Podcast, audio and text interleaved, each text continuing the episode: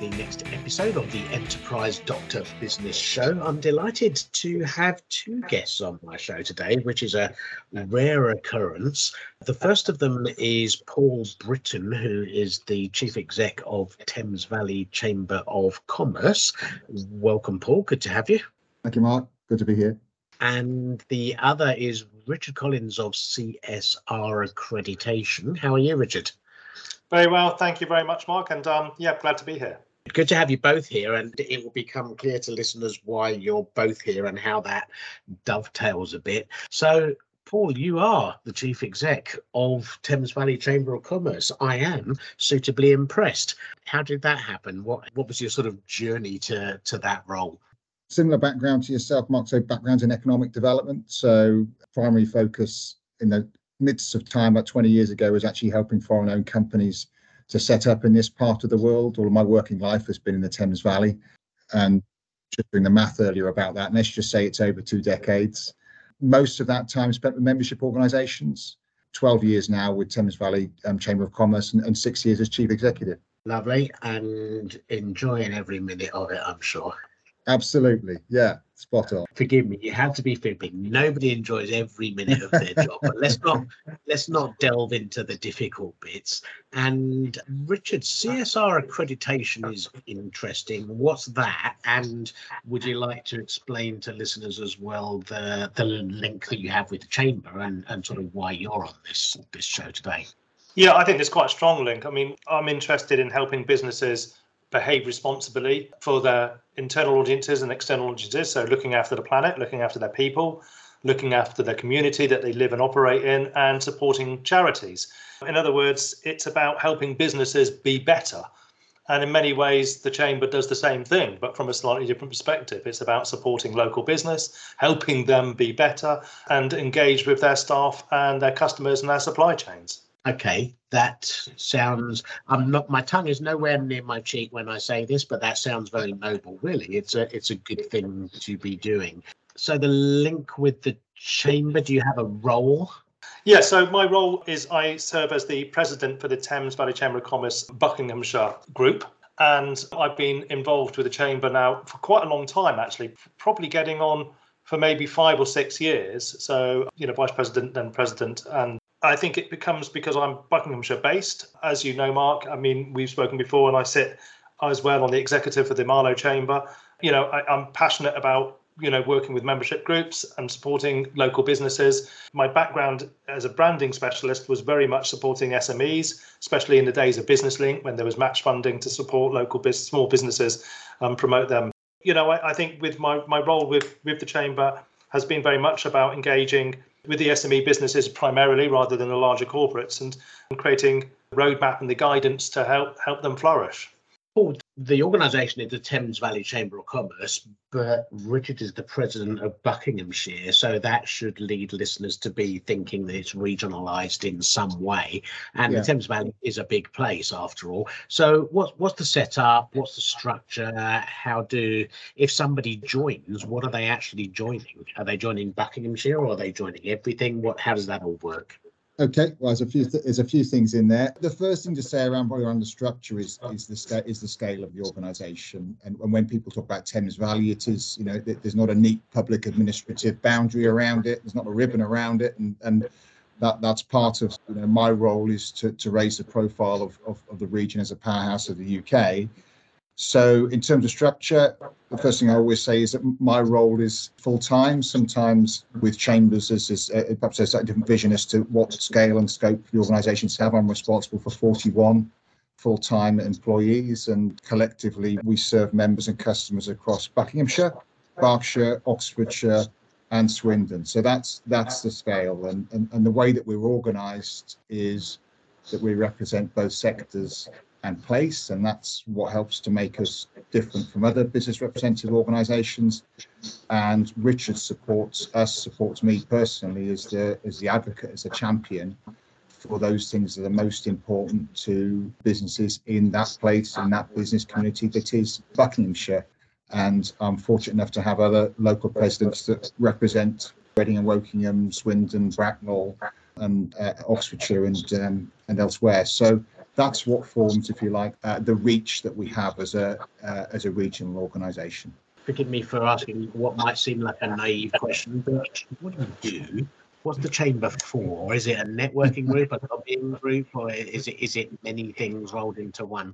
Predominantly, as Richard set the scene well, we we're here to to ensure that the, this local community is the best place to live to live and work. So we're we're born, if you like, out of 150 years of history, and you know, in this day and age, that kind of legacy doesn't always leap out as an attribute. But I think in the context of the chamber, it, it is. It means that we've been agile and modernized an organization over that time, but very much still at the heart of what we do is we we tend to attract civically minded businesses that want to contribute to future proofing their local communities and whatever comes with that. Um, I'm also responsible for making sure that at the end of each year, because we're an annual subscription based organisation, that we're delivering on our commercial obligations as well to secure that.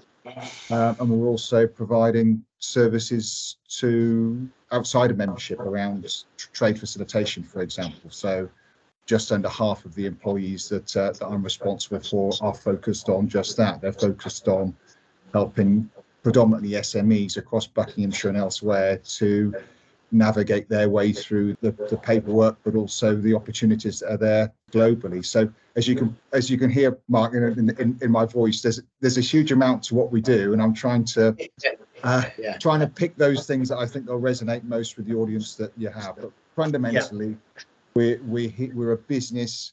We're in business to serve business, and that um, that makes my day job very interesting. Just one thing to pick up on there about the, the international trade stuff. I know that Europe is only a small part of the whole world, but just to focus on Europe for a moment, Brexit must have caused that team that works for you a phenomenal headache because whatever the rule book was, it got thrown out and replaced by a new one, except it didn't because there wasn't a new one yet, and we're probably still developing it. So they must be pulling the hair out.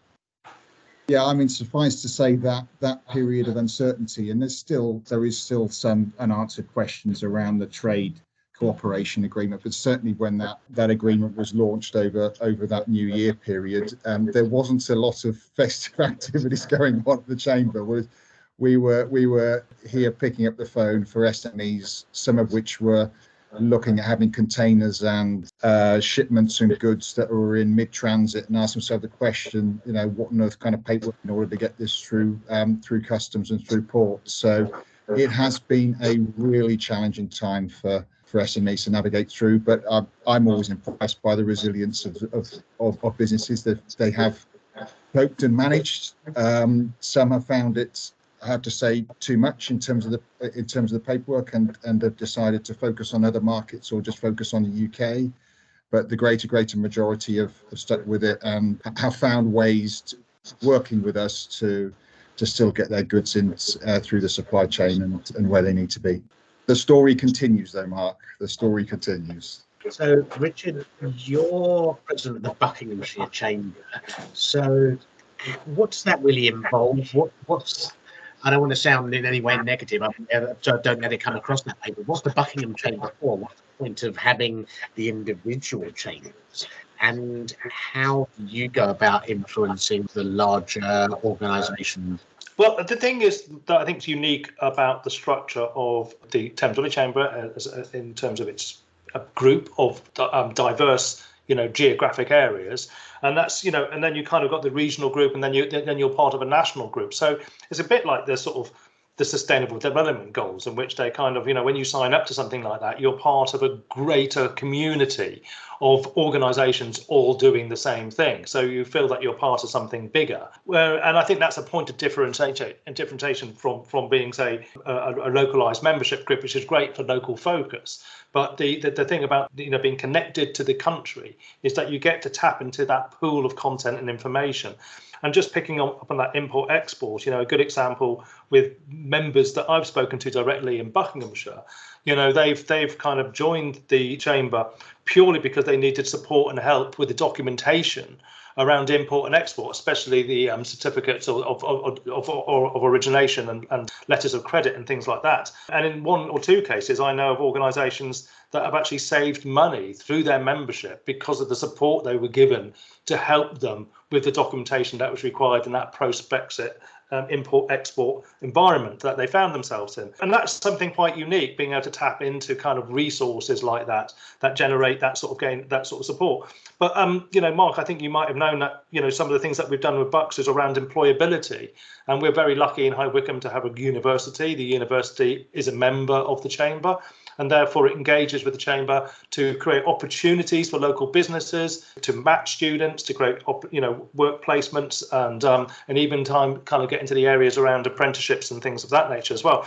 So I, I think the thing is it's also about looking at the local flavour so each county, you know, has a different, unique kind of flavour. And another area that Buckinghamshire is strong is within the creative industries, and it's about how the chamber can help support that industry as well. So it's it's what's great about Bucks. how can we leverage that, and how can we support the members in Bucks in terms of a national picture and an international picture as well. You can hear the passion, uh, you know, the the shining through there, Mark, and that, yeah.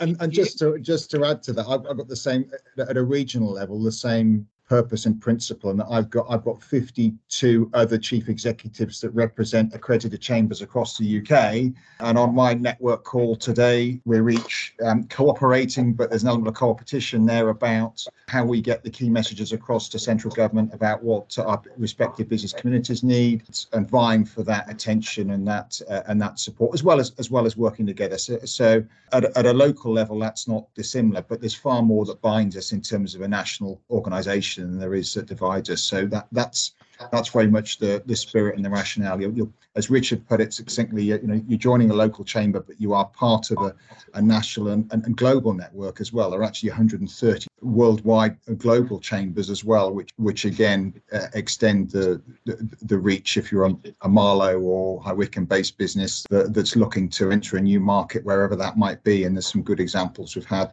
I've had enjoyed personally working with those companies to fulfill those global ambitions. I like the combination of collaboration and competition. Wow, that was hugely alliterative. I, I'm impressed with it.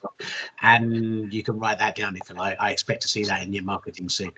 When you've got Paul, you've got Richard and Buckinghamshire saying, we want this to happen. And you've got whoever in Oxfordshire saying, Rich, Richard saying you need to paint it. You've got people in Oxfordshire saying, no, no, you need to paint it blue. While, while Berkshire says it's got to be red. None of those are political colours. But how how do you go about balancing because you need to present a Thames Valley Chamber perspective, but if you've got these different perspectives from the different counties, as Richard said, and as a local resident and local businessman, I know that the needs and wants and flavour of those counties is is quite different.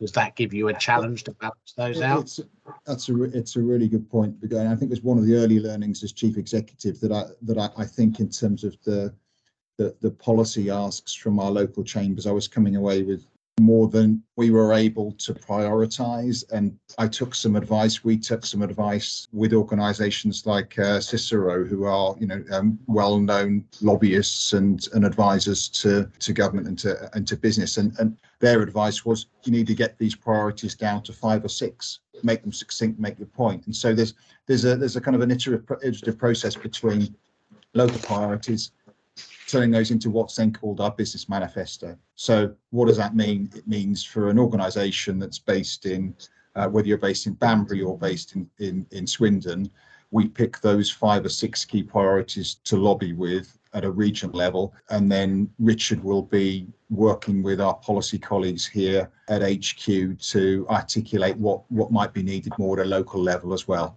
So it is, as you say, it, it, is it is collaborative, and there's a there's a there's a good amount of intensity to those conversations as well because these things are important.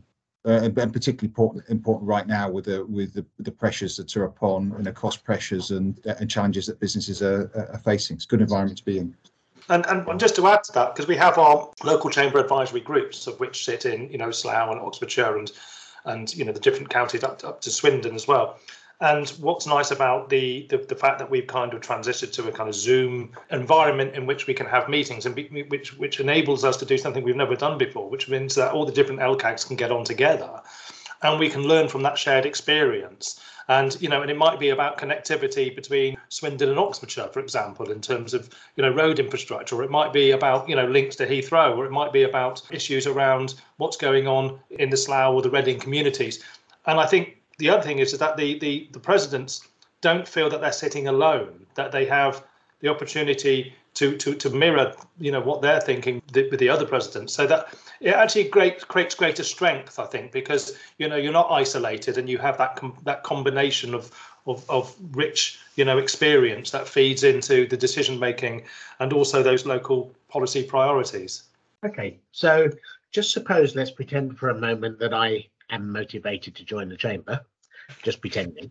And I am a solopreneur based in Marlow. Mentoring and coaching is my what my business is all about. There's somebody else who runs an engineering company in Slough with 35 employees, and there's somebody else who might be Heathrow Airport Limited or Vodafone or one of the, the huge employers in the area are we all joining in the same way at the same rate? How does that all work?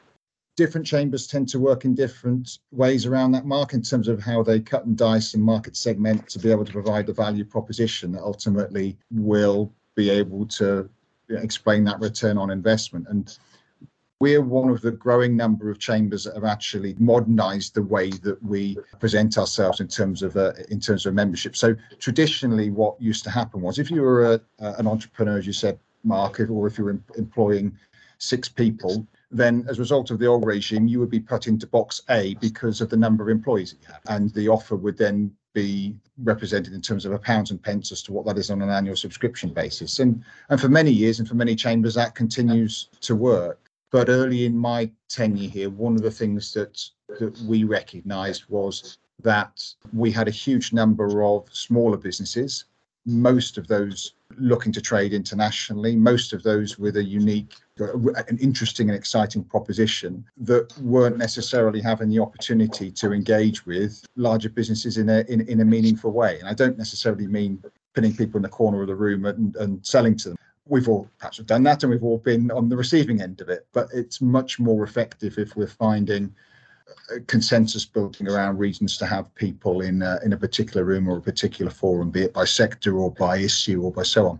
So the proposition that we have is based around what it is you are looking for from your membership. So if you have six employees and you are looking to engage on a particular issue or a particular um, challenge that you've got or if you've got a perhaps you're you're looking at launching a new product, for example. So the focus is mainly around profile raising. You could pick and choose on a sliding scale to what level you want to to, to get involved and to uh, and, and to join. That's led to greater diversity in our membership because we now have smaller businesses and larger businesses across multiple sectors having conversations in in new ways about what's uh, in, important to them and and I think it's brought a new vibrancy to to how we go about doing what we do. Richard, I know the chief exec's on the call, so you might want to be careful what you say. But is that working? Does, does that is that what happens? Well, I can tell you that the old way wasn't working because it didn't include it, it didn't have that level of inclusivity that ena- enabled you know those smaller businesses to gauge at different levels. So it's about you know what is the appropriate level of membership for your organisation? What do you want to achieve?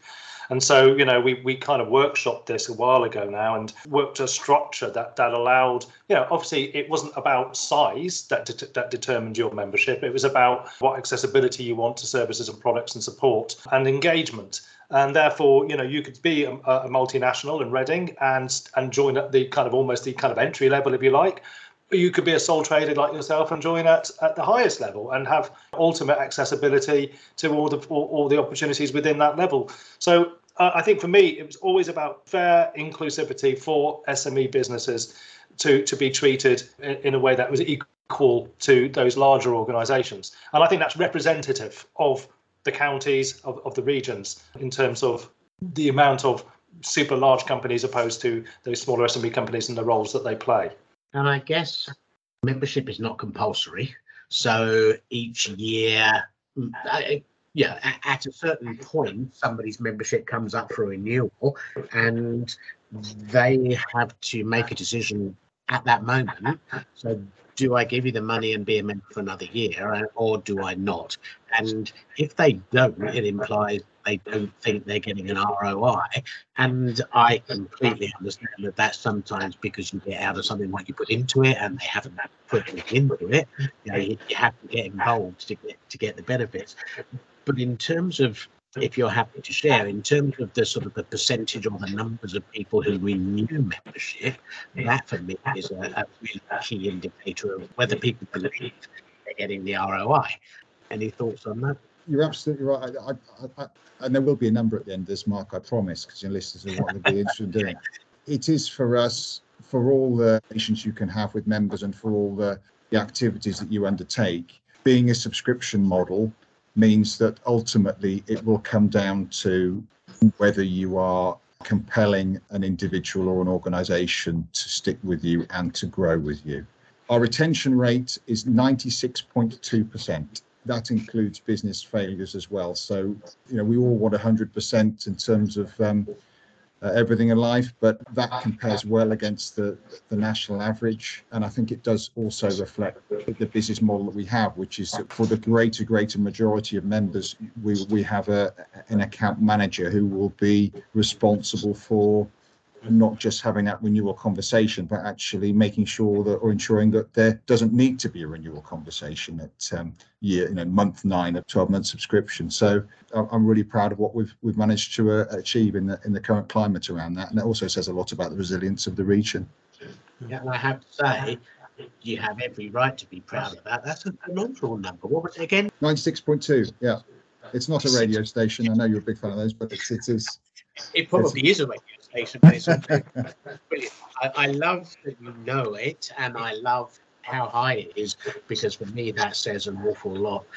There was just one other thing I wanted to touch on before we we close off and you, you, mentioned your links with central government but i believe which is obviously very valuable for you to be able to feed members views directly into ministers and perhaps above but i think you're also involved with the department for international trade and i just wondered if you wanted to talk a little bit about how they engage with the chamber and vice versa chambers across the, the UK are delivery partners for DIT in terms of trade facilitation and trade promotion. And I'm again proud to be work with an organization that has an outstanding reputation around both trade but also what is quite unique around which is unique around the, the chamber network is as well as our reputation around aspects of import and export, also around inward investment, which is a kind of civil service phrase, really. But what it means is it means that we're responsible for helping to promote this part of the world to companies from overseas who are looking at creating jobs and looking at creating wealth and looking at setting up um, new UK subsidiaries here. So Buckinghamshire for Berkshire, for Oxfordshire, for Swindon, we've we've got a, a long track record in, in, doing that, particularly from the US and from Japan and from um, increasingly from other new markets as well. So that's our role. We are we are the delivery partner and and we are the shoe leather on the ground, working with companies to make sure that not only they choose this this choose the UK, choose the Thames Valley, but once they're set up here, we plug them into the local network. And that local network may be introductions to companies like um, Richards or, or, yours or suppliers that will help the help them to be successful and to uh, and to grow. Um, so it's a well-established and long long-standing relationship that we have now. So, so on, on the investment side, that's been running for, for 13 years. It's uh, it's an important component of what we do. Again, going back to that inclusivity and, uh, and diversity there's a lot of businesses out there nationally where if you say to them, what is a chamber of commerce, the answer will be it's a network group. And I think that what you just said about the relationship with DIT is a very small part of the reason that it's so much more than a networking group. I know you do have some networking events, but it's about lobbying central government, it's about working with businesses all over the country, and it's about that relationship with DIT, it's about the international trade thing. It's I don't know any networking that does all of those things. Uh, so I think that that's huge differentiators for you.